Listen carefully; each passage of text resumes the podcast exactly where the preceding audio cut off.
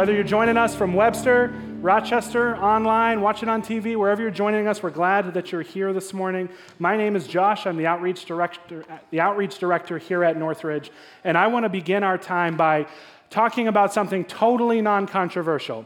We live in a polarized, chaotic world, and we all need something we can agree on, right? So here it is. The English language is a little bit of a mess. If you're a parent of young kids like I am, you know that this is true. It's so hard to teach them English because it seems like every time you get an idea down, there's an exception, and there's more exceptions than rules, and words are spelled ways but sound different. It's totally confusing. And, and one of the words that I think captures this idea most profoundly is the word love.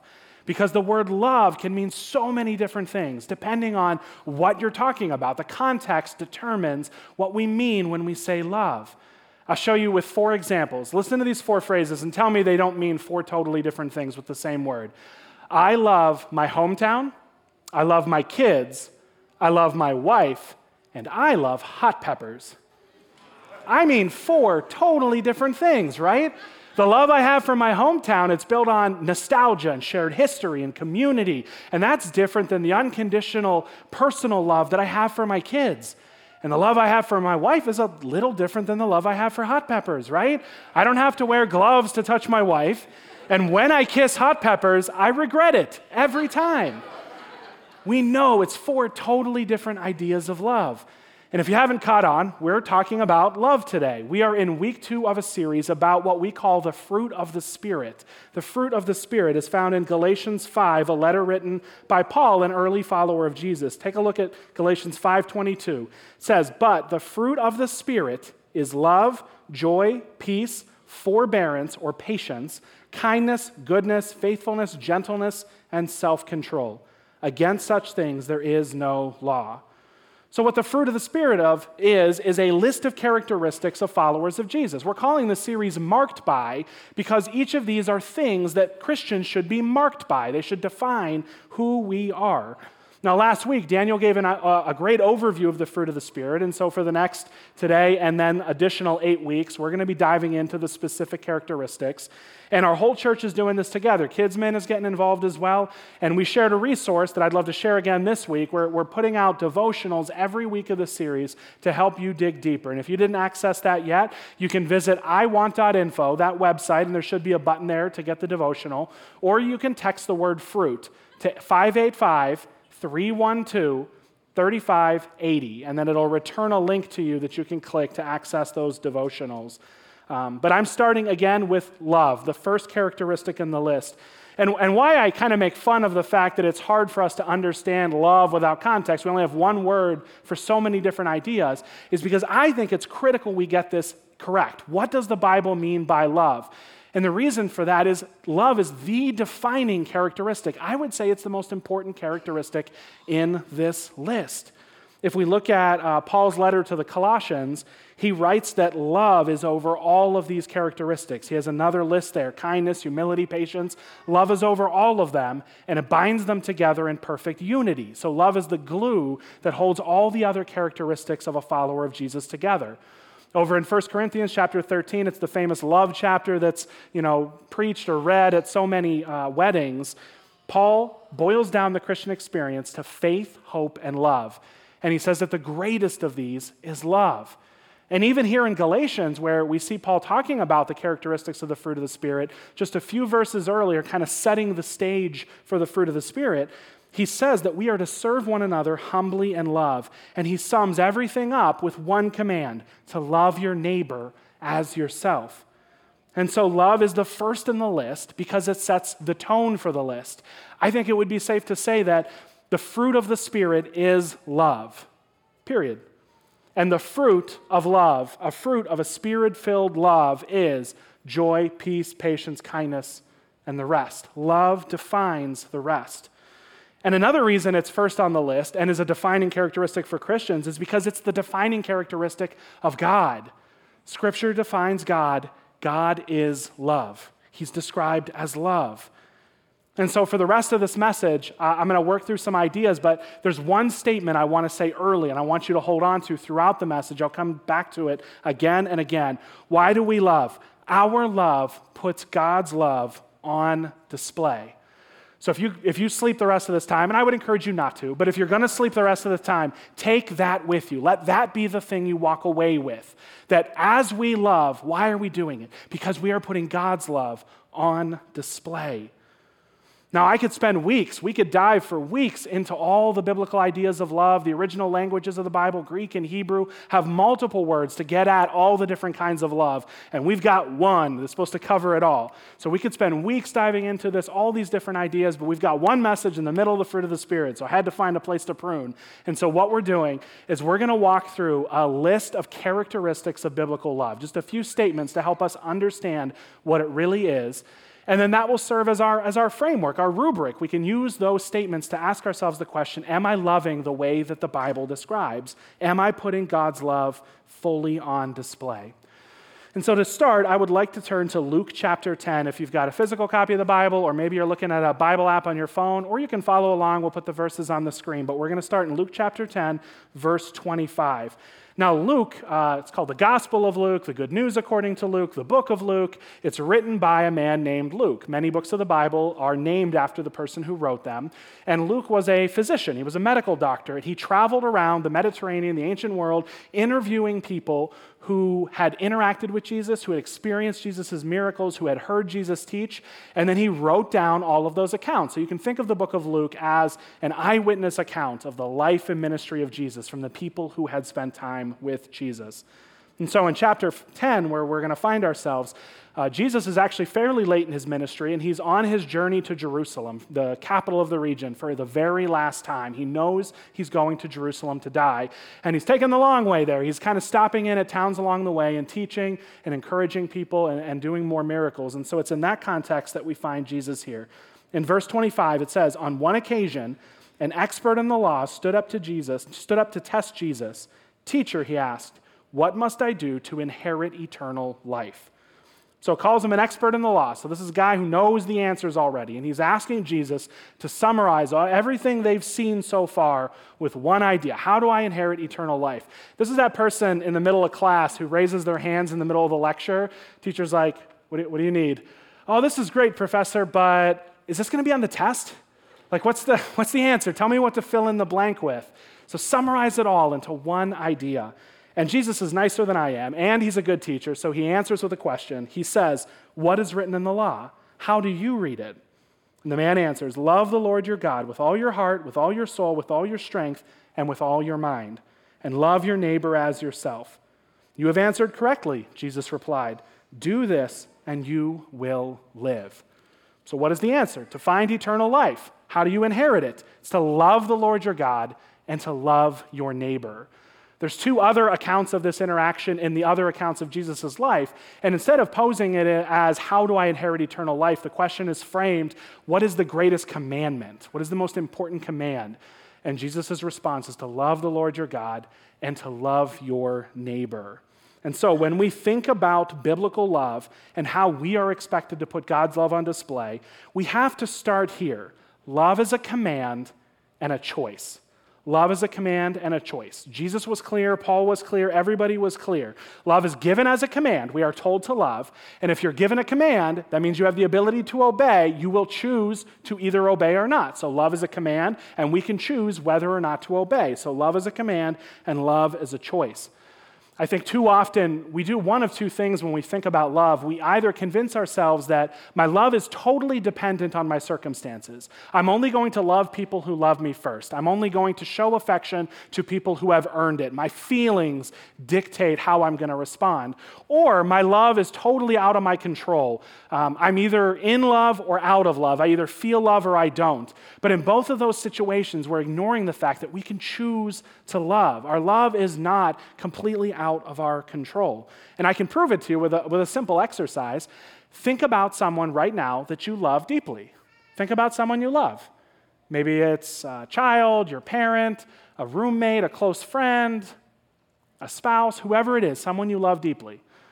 You got someone? Okay. Tell me, have you ever had a time where you love that person, but you just don't like them? You know what I mean? You're not feeling it. There's something going on. They, they said something, they did something, they, you know, your kids didn't do what you told them to do, whatever it is. You still love them, but in that moment, you don't like them.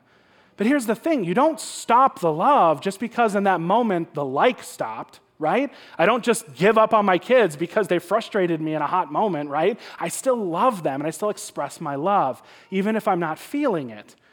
Now, the challenge here is to live this out beyond our romantic attachments or the likability of a person or our most intimate relationships, to extend that kind of choice and obedience to everyone. That's the idea here to love because we're commanded and because we choose to obey.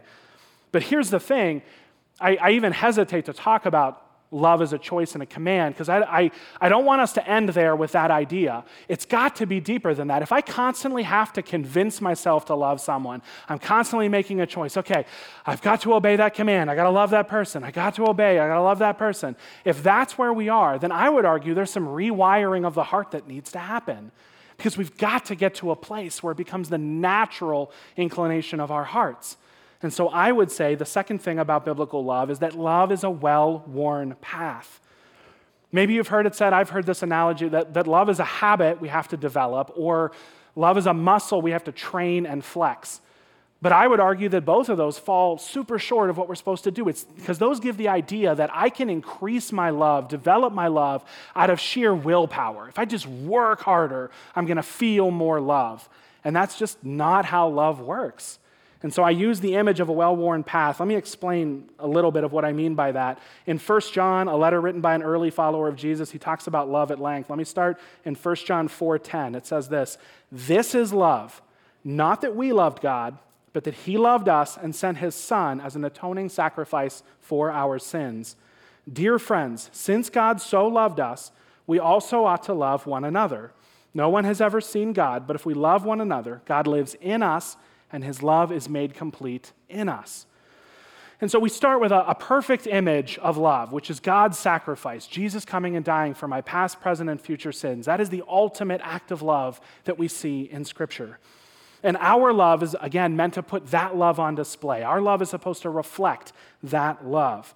And so it starts with us obeying. We choose to love, we obey the command. That's our part of the equation. But then what we're doing is we're inviting God, God, come and change me, transform me, move through me. And so that verse says it, He lives in us, and His love, that love we're trying to display, is now made complete in us.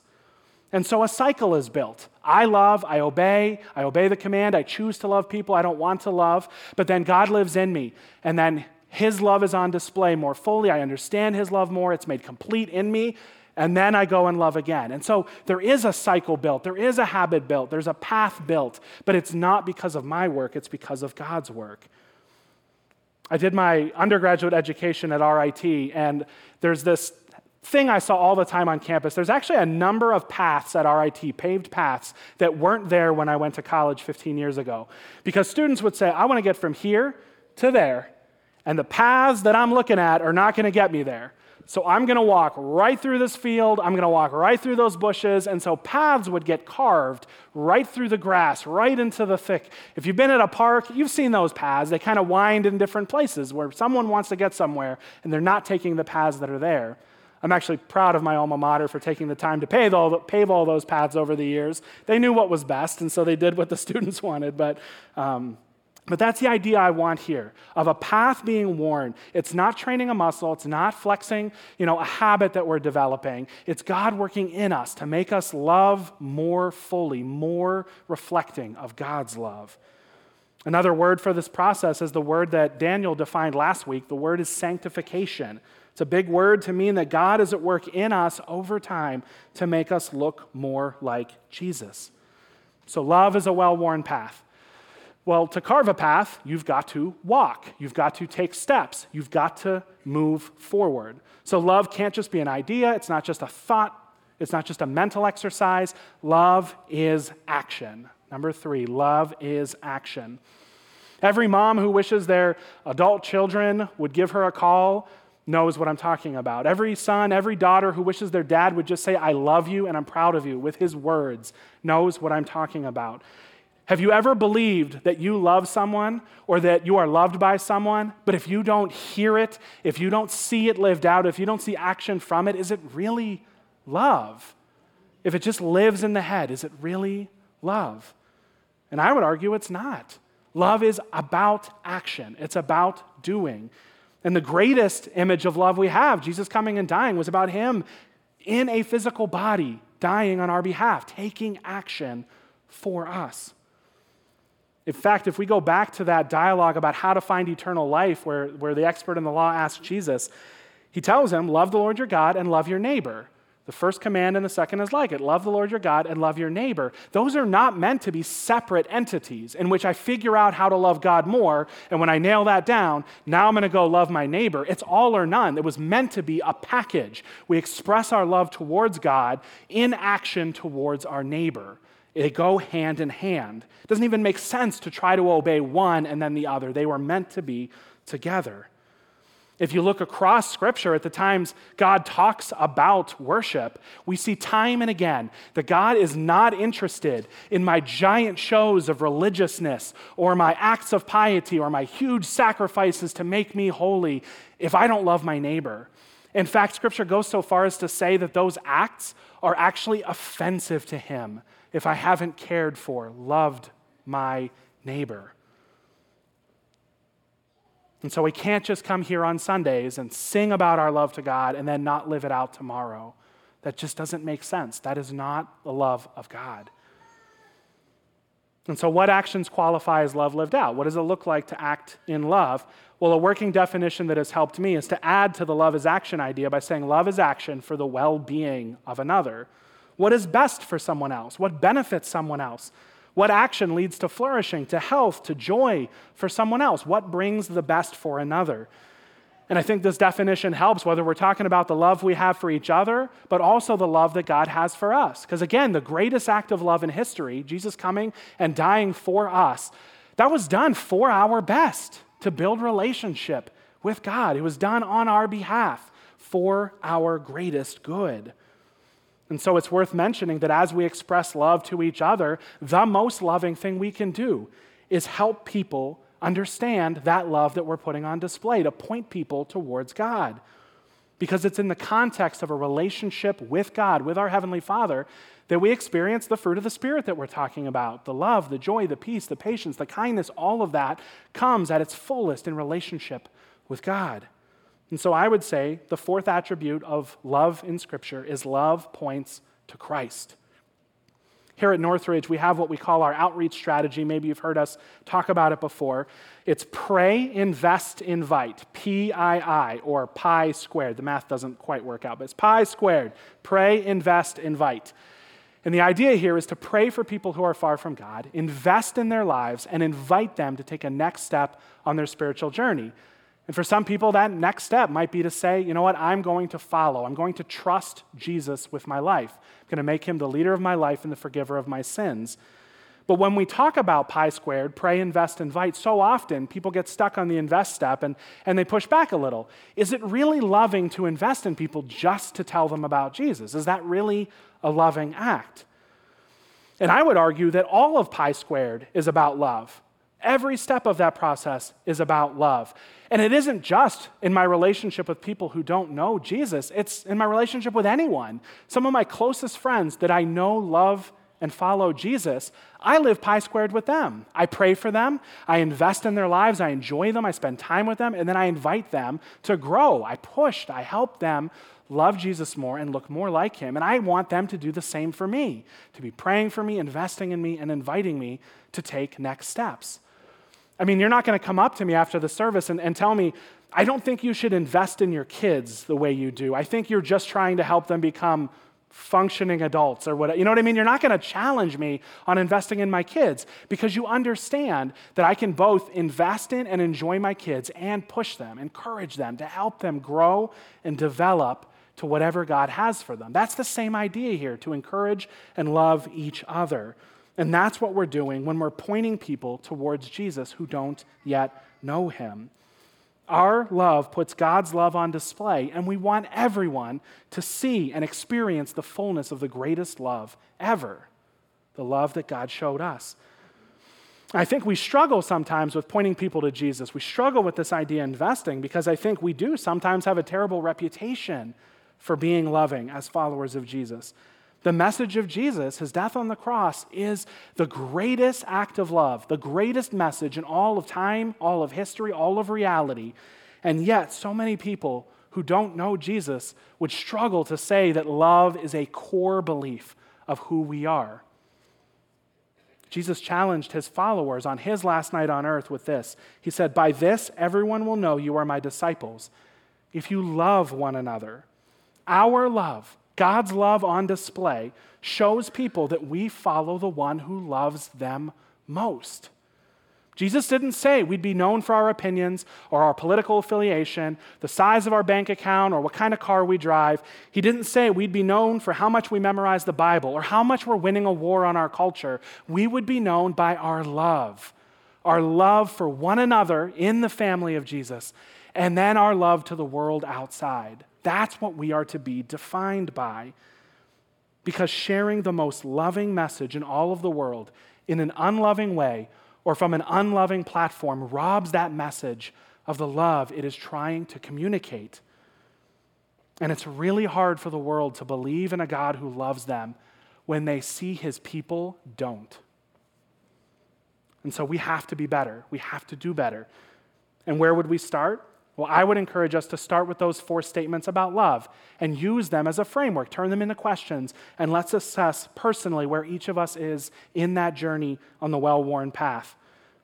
The first one was love is a command and a choice. Am I obedient? Am I obeying the command to love? Who do I need to choose to love? Number two, love is a well worn path. Have I worn that path? Are the habits and patterns of my life suggesting that I'm growing in love, that that path is being worn more deeply? Number three, love is action. Do I take action in love? Who do I need to say I love you to? Who do I need to express love towards? And then number four, love points to Christ. Does my love point people to Jesus? Would they know that Jesus, that Christ is at the you know, center of the love I'm expressing? And do I share the love of Christ in a genuinely loving way? Take the list, wrestle through it, develop your own questions. I've been forced by, you know, having to prepare this message, I've been forced to address these questions in my own life again and again and again. And I've come up with two things for myself, and I would encourage you to look for your own. For me, there are people that I deeply love, people who invest well in my family and in me, and I just don't tell them I love you. I'm, I'm not a naturally emotive person in my personal communication, and I've got to work on telling people I love them. So, mom and dad watching from Pennsylvania, I love you. I love you both. And then my sister in law, who invests so deeply in our family and does so much for us, I never tell her, I love you. I do. I love you. And so that's an area I'm working on. Another area in my life to work on is sometimes I come off critical. Sometimes I'm a little bit of a cynic. And I've got to be known for my, my love, not the way that I criticize first. And so that's something that I see as my blind spot. And I would challenge you use these questions, find your blind spots. We each have different areas where we can grow in our love. And it matters because, again, this is the central idea to being a follower of Jesus. In fact, it says in 1 John that if you don't have love, you don't have God. You don't know God. You can't just say, I've heard this all before and I'm moving on to bigger ideas in my theology. This is the main idea. This is it. This is the one. And if you think you've outgrown this idea, then I don't think you know the vastness of the love of God that we're trying to display. You don't know how big God's love is. Because whether or not you've been following Jesus since Thursday or for 70 years, it doesn't matter. We all have more to do, further to go to reflect the infinite love of God. Because the final reality, you get a bonus point in your notes. The final reality is love has no limits absolutely no limits. It knows no end. Paul gets to the heart of it in Romans 5:8 when he says, "But God demonstrates his own love for us in this: while we were still sinners, Christ died for us." While we were still sinners, while we had done nothing to earn God's love, while we were separated from God, while we had nothing of value to offer the one who created everything of value, he died for us. That is the love that we are supposed to put on display. And we won't get it perfect in this life, but by His power, we give it a solid try because that is the love that we are putting on display. And it wasn't just talking about God's love, Jesus told it to us directly. He said in Matthew 5, You have heard it said, love your neighbor and hate your enemy. But I tell you, love your enemies and pray for those who persecute you. There it is just like God. While my enemies are still my enemies, I love them. While they are still sinners, I love them. While other people persecute me, love them. Now, there's two competing tensions I want to address briefly. The first is Isn't all this talk of love just an opportunity for Christians to become doormats, to be walked over by the world around us? And I, I don't have an answer for you. We only have the example of Jesus and the command to love, and Jesus never fought for his own rights. He gave himself willingly, sacrificially for us. The only time Jesus fought back in anger was on behalf of someone else, not for himself. So sit with that. I don't know what to do with that. And the other side, I'm not saying give in to abuse. I told you love is about the well being of another. That's love in action. And sometimes the most loving thing we can do is to separate ourselves, to give distance between us and someone who is hurting us. But we still have to love. It just might look different. So here's my question for all of you Who is your enemy? When I say who is your enemy, when I say who frustrates you, I want you to think of someone a category of person, a specific person, whatever, whatever needs to come to mind. Who is your enemy? Who is your enemy? Because we can all agree, um, mostly figuratively, but sometimes literally, our world is on fire, right? Our world is on fire. And hate and strife are the name of the game, but we are called to love. And that might mean obeying the command by the fact that you have to love Democrats and Republicans. You see what I did there? You have to love the person who has hurt you, the person who has said awful things about you. You are to love police officers and protesters and activists. You have to love them all, no matter where you stand and no matter what you agree with. You have to love people who talk during movies. That's my personal one. But we have to love them all. And my tendency, I know my tendency is to stand off to one side and say, Jesus is coming back and I'm going to hole up over here with the people who love me and the people I love, and I'm not going to engage, and I'm just going to wait until he comes back. Or I do the exact opposite. Let's be frank, I do both. But I stand on the other side, and I, I find the people I agree with who are going to say the awful things about the people I don't like. And I'm not going to say the awful things directly. I'm a Christian. I'm not going to say that out loud, but I'm going to like it. I'm going to share it. I'm going to you know, say the awful things I want to say through someone else. But I find my team, and we rally, and we express the hate of the world. Because at the end of the day, sometimes Christians are no different than anyone else, and we just want to watch the world burn. But that's not what we're supposed to be about.